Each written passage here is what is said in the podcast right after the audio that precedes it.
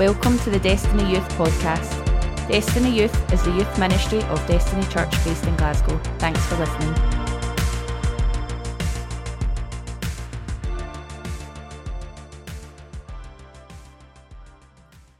All right. So this past weekend, Pastor Andrew started talking about fasting. How many of you were here this past weekend? Raise your hand. Great. How many of you know what fasting is? Raise your hand. How many of you don't know what fasting is? Great. So, fasting, simply put, is denying the flesh and feeding the spirit. One thing to remember don't make it religious. So, what do I mean by that? Is when you make your fast religious, is you're doing it out of the sake of a practice. You're doing it out of the sake of somebody told me to, and so I'm just doing it. The priest said do it, so here we go. But Jesus actually condemns this type of fasting. He says, Don't be like the Pharisees who religiously say, Oh, yeah, we're, we're fasting. And then they would put ash on themselves and they'd put makeup on to make themselves look more gaunt. And then they'd go out in public and be like, Oh, Oh man, I'm suffering. Doing it for the fast, fasting for God. Look at how holy I am. So I'm way better than you people because I haven't eaten in four days. I'm amazing. Just look how gaunt my face is. Jesus says, Don't do this. Don't be weird. Don't go out and make your fast weird and all about you. I've seen people do that before. It's nonsense. You can tell people you're fasting without being weird. Like if you go to somebody's house and they're like, hey, do you want some crisps? It's all right, I'm fasting, thanks. Doesn't have to be weird. So let's look at some biblical fasts. The first one is the full fast or the absolute fast. So, what this is, is there's no food, no water, nothing. Most of the time, these are very short. Uh, Esther did this, a three day absolution fast. No food, no water. We also see in uh, the book of Acts, it happens again. We see it with Paul when Jesus appears to Paul and he blinds him. He doesn't eat or drink for three days. That could have been from the shock of seeing Jesus. But you also have to remember that this guy was very religious. And so it would make sense for him to, for three days, fast to try to figure out what just happened. Next is a water fast, having only water. So you have Jesus doing this for 40 days, King Jehoshaphat, Ezra, Nehemiah. This one's difficult. Again, not a lot of people do long periods of this. Jesus did 40 days. It's a long time. He's also the Son of God. Partial fast, not eating certain items. This is a, a, great example with Daniel. When Daniel was brought all the choice foods from the king, all the meats and everything, and Daniel said, No, I'm not going to have your meats, sweets, I'm just going to eat vegetables. That can be a partial fast of a certain type of food, like I'm not going to have sugar, not going to have sweets, or I'm not going to have breakfast and lunch, I'm only going to have dinner.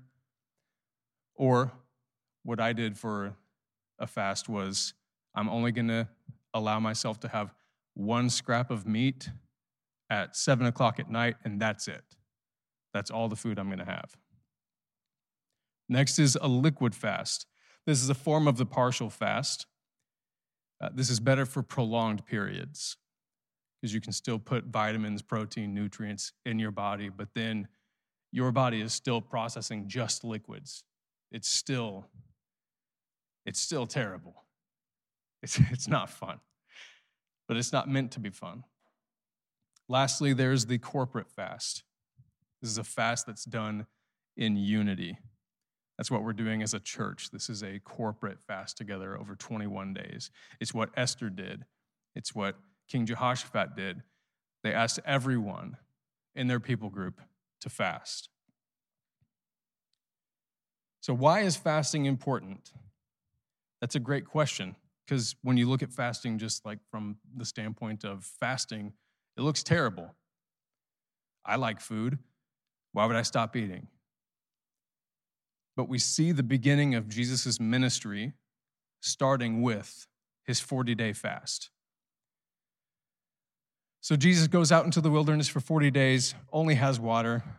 I think the reason he went to be by himself is because 40 days with no food, if one person says the wrong thing to you, it's over. They're, they're dead. This year, I started the 21 day fast early, and I heard God say, Do just a water fast for as many days as you can. I got to four, and I was done. But that was my first time doing a water fast. That's another point. Don't be foolish when you do a fast.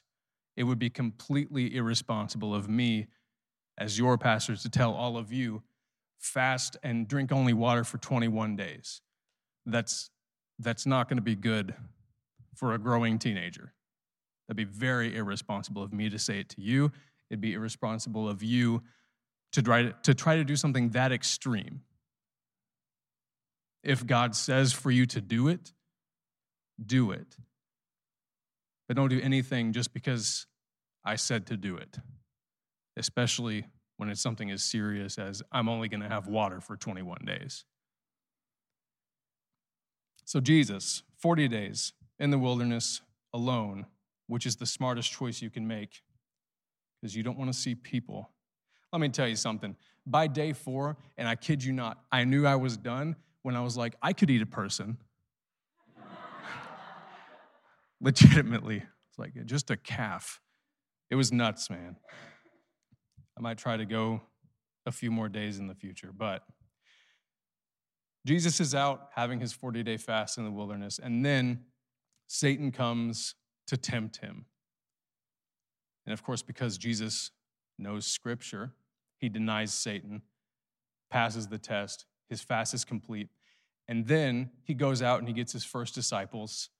He starts healing people. His ministry begins after his fast because a fast brings authority that you didn't have before, it brings power that you didn't have before, and it's humbling. We'll get to more of that in a second, but look at this Matthew 16 24. Jesus told his disciples, If anyone would come after me, let him deny himself, take up his cross, and follow me. Deny himself, deny herself. If you're a follower of Jesus, raise your hand. Great, you're all called to fast. It's not an option. He tells you to. He says to pray, he says to fast, and he compares them as being similar things of equal importance prayer and fasting. You're called to both. This is why the fasting aspect is so important if you don't have the spiritual discipline to deny your own flesh, what makes you think you're going to have the spiritual discipline to deny temptation when Satan comes with it? Because here's, here's, the, here's the thing flesh is your carnal human instinct as a fallen human, it's your carnal want and desire. Temptation is when Satan comes to feed upon that carnal desire and to get you to sin. A good example is this drinking alcohol is not bad. Otherwise, Jesus' first miracle caused people to sin. And then he wouldn't be Jesus, he wouldn't be perfect, he wouldn't be God, and I'd be up here talking about nothing. Drinking alcohol is not bad. When you give in to your flesh when drinking alcohol, that's when it becomes a problem. Because the more alcohol that you put into your body, the easier it is for you to go with a temptation. That's why alcohol is not a sin, but it is a dangerous thing to play with if you cannot control your flesh. It's very dangerous. So that's the difference between flesh and temptation. And this is why so many Christians in the world they keep giving in to temptation. This repeat cycle of giving in to temptation because you cannot control your flesh. What's interesting, think back to, to the Garden of Eden when God curses the, the serpent. He says, You will crawl on your belly and you will eat what? The dirt, the dust. What did God form man out of? You will crawl on your belly and you will feed upon the dust. The flesh of man is made of dust. He feeds upon your flesh. He feeds upon that desire. So when you fall into those things of the flesh and you just step a little closer, step a little closer, you're not necessarily in sin yet, but you're stepping closer to it, giving into the flesh. And then all of a sudden he comes in and he's like, hey, you've gone this far. Just take one more step. It'll be okay. It'll be fine. God won't be mad. It'll be all right. And then you take that full step in. If you don't have the discipline to stop yourself here, once you get here and there's one more step to take, you will not have the discipline to step back. That's what Satan feeds upon. That's why controlling the flesh is so important. And we live in a world that celebrates self indulgence. It's a world that says, ah, you can be yourself. You don't have to control anything. Just give in to your desires. Give in to this. Give in to that. It's okay. It doesn't matter. But Jesus says, deny who you are. The world says, This is who you are. Give in to it. It's fine. Deny who you are. Pick up your cross. Follow after me. We have this epidemic in the world of self worship. And people just consistently giving in to the flesh over and over and over and over. And then when temptation comes, they view that as like, oh, this is good. This is a good thing. When we talk about denying the flesh, maybe several things start to pop into your head, like people who drink, people who smoke, people who do drugs, people who whatever. And it's not just that set of things, it can be anything. Whatever you self medicate with, whatever you turn to to medicate your feelings, to medicate your thoughts that isn't God, that's what's controlling you. That's what has a hold of your flesh. Some people go home at night and they crack open a beer to relax. Some people go home at night they crack open a, a tub of Ben and Jerry's. Some people scroll through TikTok. Some people look at pornography. They want to control their own pleasure. I have a friend back in the States who he, he struggled with pornography for a long period of his life. And don't think that men are the only ones who struggle with pornography. That's silly. He struggled with pornography, gets saved, and then he has a thought one day of, you know what I can do? I could look at pictures of girls halfway clothed, and it's technically not pornography. I was giving in to the flesh. And then he would look at that, and then all of a sudden, here comes Satan with a thought. You know, you looked at that and Jesus said that if you just look at a woman with lust, you've already committed adultery. So since you've done that, why not just go ahead and look at the pornography. So he would listen to that, he would look, and then the next day, he'd feel awful about it. He'd be like, Oh, Jesus, I need forgiveness. But then here comes Satan again. No, no, no, no, no, no, no. Jesus doesn't want to talk to you right now. You messed up so much, and he's mad at you. He doesn't want to hear your sob story about how you gave in once again. The more that you feed your flesh, the more you are empowering Satan to come in and tempt you and then to shame you. It's a repeat cycle. That's why fasting is so important, learning to control your flesh. Another thing about fasting yes, it was originally food, but for us to say that you can only fast food now is like saying we can only read the Torah.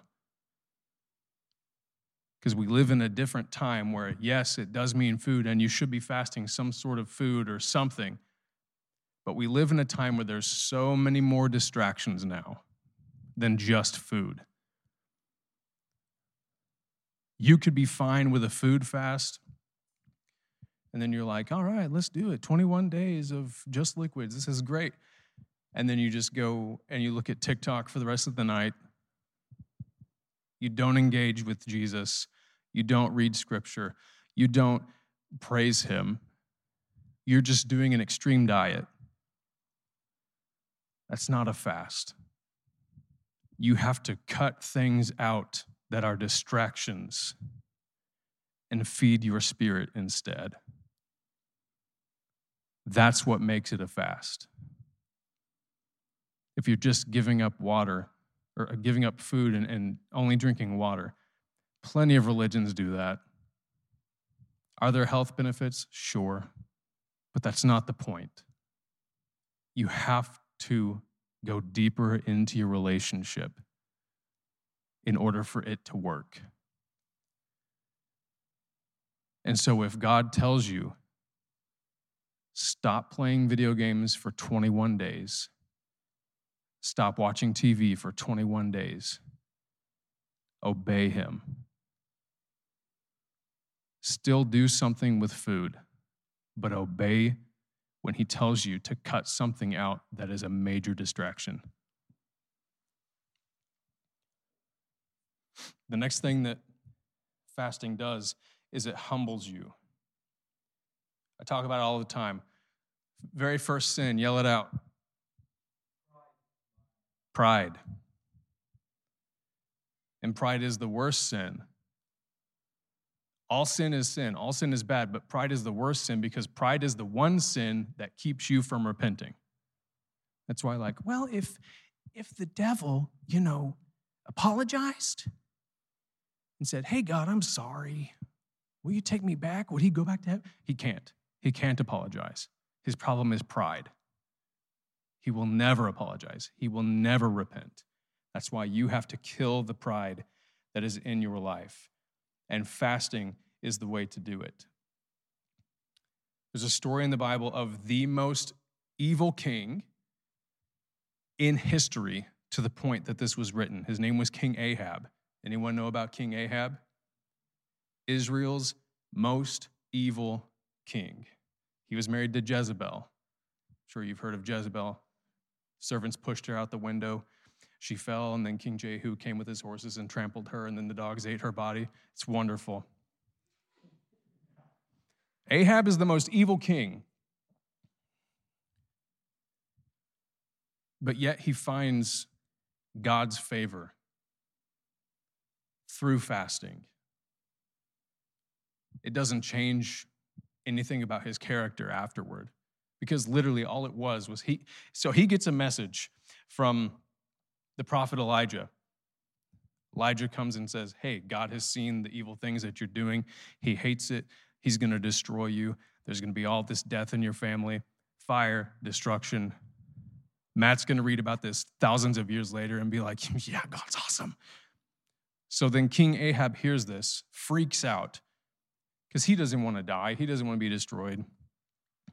So then he tears his clothes, puts on peasant garments, goes and rolls in the dirt, cries, humbles himself, and fasts because he at least feared God. And he knew that this word from Elijah was going to come true. God was going to wipe this dude out. So he fasts, he humbles himself solely out of fear for God. And God shows him mercy. He says, Fine, the destruction that was coming your way, it's not going to happen. He eventually died because he was a fool. Prophets told him, Hey, don't go into this battle because you're going to die. And he's like, Ah, you never say anything good about me. He goes into the battle and he dies. But listen to this. First of all, in, in 1 Kings, this is the description of Ahab. There certainly was no one like Ahab who sold himself to do evil in the sight of the Lord. It doesn't just say that he did evil. It says he sold himself to do evil. it says, because Jezebel, his wife, incited him, he acted very repulsively in following idols. Then it says, after Elijah had told him, now, when Ahab heard those words of Elijah, he tore his clothes, put on sackcloth, and fasted, and he lay in sackcloth and went around mourning. Then the word of the Lord came to Elijah, saying, Do you see how Ahab has humbled himself before me? Because he's humbled himself before me, I will not bring judgment of an utter catastrophe in his lifetime, but in his son's days I will bring evil upon his house. This is the most evil king of Israel that ever lived. But when he fasts and humbles himself, God shows him mercy. How much more grace is God going to show you as a son, as a daughter, than he's going to show to the most evil king? So much more, so much more blessing for you. But fasting's hard. Yeah, Buttercup, it is. So's going to the gym so studying for tests. You want to be a rocket scientist? They don't just give you that degree. You want to be able to bench press 315 pounds? That doesn't just happen overnight. Everything worth attaining is going to be hard. There's going to be moments that are difficult just like in fasting, there's going to be moments that are difficult. But what you're going to get out of it is so much better. And I would rather go without my phone, go without my PlayStation, go without food, and be a little bit uncomfortable for 21 days and get all that God wants to give me out of it. I would rather be a little bit uncomfortable in my life here and now and go be in paradise with the God who created me forever. We act like it, oh my gosh, well, if I'm gonna have to go 21 days without food, I'm probably just gonna die. No, you won't. You'll be fine. Well, I hope the Lord doesn't ask me to cut out caffeine because if I don't have my coffee, no one's gonna like who I am. However, you fast, you need to use wisdom. Don't, don't pick something dumb. Don't do something easy.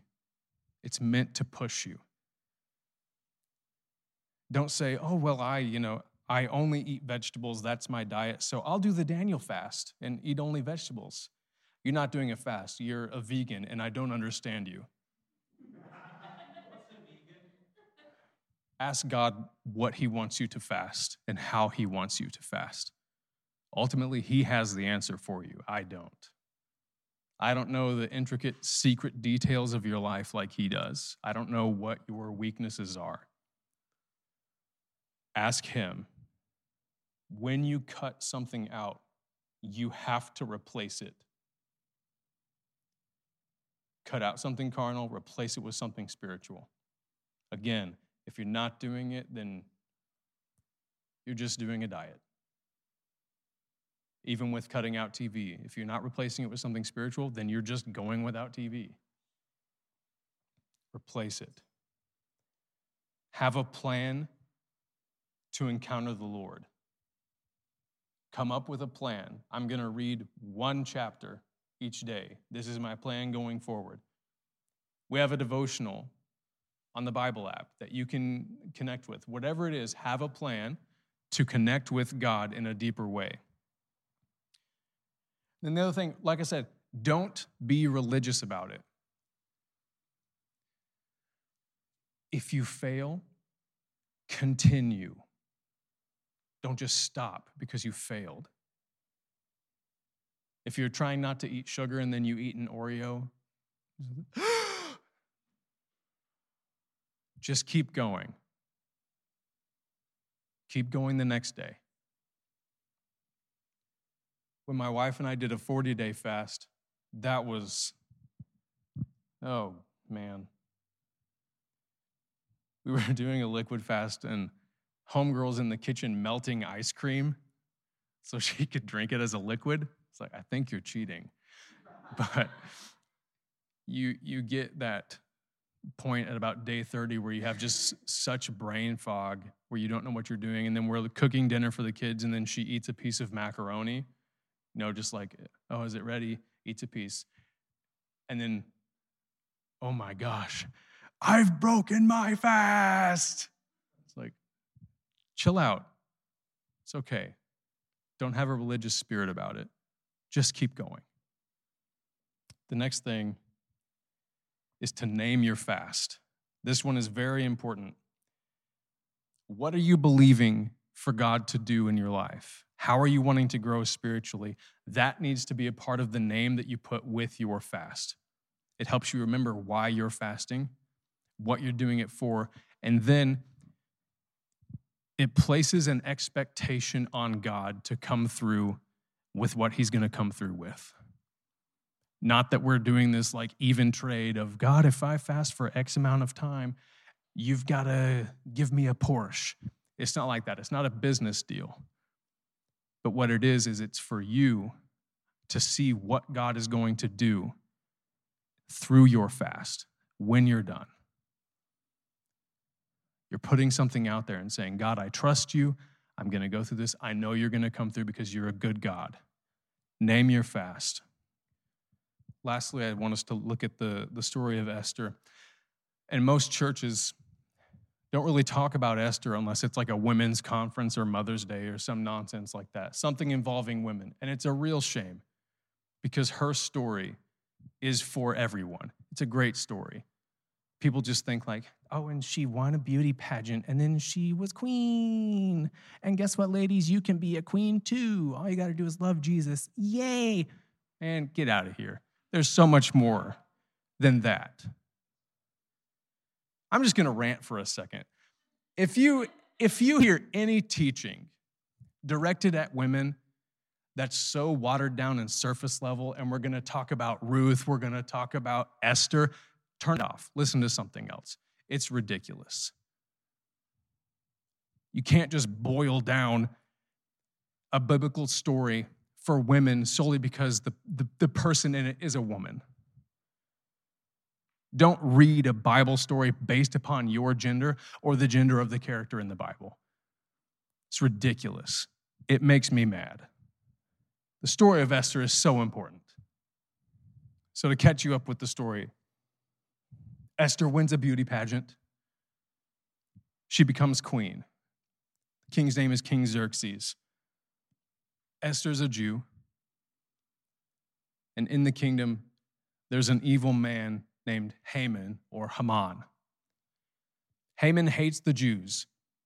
We'll get into why in a second. But he hates the Jews. He goes up to King Xerxes and he's like, hey, man, listen, there are these people. They want to kill you. They don't like you. He lies. Because there was actually an assassination attempt on the king's life And then Esther's cousin Mordecai alerts the king, stops the assassination attempt. But then Haman says, Hey, these people, they want to kill you. It's the Jews. You need to sign this decree so that we can kill all of them and exterminate them so that you don't get assassinated. So now there's this decree that goes out saying that all of the Jews are going to be killed. Mordecai hears about it, tells Esther, and he says, You've got to go to, to the king and tell him what's happening to save our people. So we're going to pick up with Esther's reply to Mordecai. All the king's servants and the people of the king's province know that if any man or woman goes into the king inside the inner court without being called, there's but one law to be put to death, except the one whom the king holds out the golden scepter to so that they may live. But as for me, I have not been called to come into the king these 30 days. They told Mordecai what Esther had said. Then Mordecai told them to reply to Esther Do not think to yourself that in the king's palace you will escape any more than the other Jews. For if you keep silent at this time, relief and deliverance will rise for the Jews from another place. But you and your father's house will perish. And who knows whether you have not come to the kingdom for such a time as this? Then Esther told them to reply to Mordecai Go gather all the Jews found in Susa and hold a fast on my behalf. Do not eat or drink anything for three days, night or day. I and my young women will also fast as you do. Then I will go to the king, though it is against the law. And if I perish, I perish. Mordecai then went away and did everything Esther had ordered him. This is the part that gets skipped over all the time. Is Esther calls this fast. They just want to Esther was so brave. She went into the king and she was like, "Listen." Didn't happen. She calls the fast. All of the people for 3 days fast for favor with the king. It didn't have anything to do with Esther being a brave woman. She was a brave woman, but it had everything to do with God's favor being placed upon her because of this fast. Let's backtrack a second and talk about obedience because obedience is the, the biggest part of your fast. Like I said, ask God what He tells you to fast and then obey. Simple. When you don't obey, and this is what's so interesting. Haman, Haman, evil guy, wants to kill all the Jews. If we go back eight books of the Bible, back to Samuel, there's a king named King Saul. King Saul gets an order from God to go wipe out the Amalekites. The Amalekites are this people group that worship false gods. They're always trying to kill the Jews. So God says, hey, every single one of these people, all of their animals, everything, destroy it. So Saul goes, but he doesn't fully obey. They go, they attack the Amalekites, but he brings back their animals, he brings back their king. He didn't get all of them. He comes back. The prophet Samuel, who told him what God said, says, Saul, you have not obeyed. And Saul says, Yes, I have. We went and we, we attacked the Amalekites. Look, I've brought back their king. And all these animals that I brought back, well, these are going to be sacrifices for God. And then Samuel says this Which pleases the Lord more, burnt offerings and sacrifices, or obeying his commands? It is better to obey the Lord than to offer sacrifices to him. It is better for you to obey the Lord with what he told you to fast than offer up a great sacrifice of, I'm not going to eat for 21 days. Whatever he tells you to do, do that. What's interesting about this story Saul doesn't obey. He brings back the king of the Amalekites, named Agag. Skip forward to Esther. Haman was a descendant of Agag. He was a descendant of the Amalekites. After he brings back the king, Agag, Samuel says, Saul, whatever, pulls out a sword, and then he kills Agag. But because Saul did not obey fully, the Bible doesn't say how these descendants lived, but it does say literally like two years later, oh, here come the Amalekites again. If Saul couldn't fully obey, then he probably let a bunch of people go. He didn't fully wipe them out like God said. And because of that, we now have this descendant, Haman, wanting to again destroy the Jews. Most of you know the rest of the story of Esther. Haman's evil. He builds gallows to hang people. The first person he wants to hang is Mordecai because he just hates his guts. And then Esther holds the dinner. She goes before the king before she holds the dinner, but she goes before him. He extends the golden scepter. She's fine. She's like, hey, come to this dinner, you and Haman both. She gets favor in front of the king, has the dinner, and then says, I'm a Jew. Haman wants to kill the Jews. Also, he wants to hang Mordecai. Mordecai is the dude that stopped the assassination attempt on your life, and Haman wants to hang him. So then the king is like, What the heck, Haman? Hang that guy. So Haman gets hung on his own gallows, and then Esther says to the king, Mordecai is my cousin. The king then basically gives this guy a major promotion. Mordecai takes Haman's spot as the right hand man of the king. And then he and Esther get to make laws that go out through the entirety of the Persian Empire that if anyone comes against the Jews, the Jews have every single right to defend themselves. So, because of this fast, Esther gets favor. Not only her, but the people around her get favor. They're promoted, they get power and authority. That's what comes from a fast favor, power, authority through the humbling of yourself. When you fast and obey God, He does incredible things in your life. And all this boils down to is just obey God.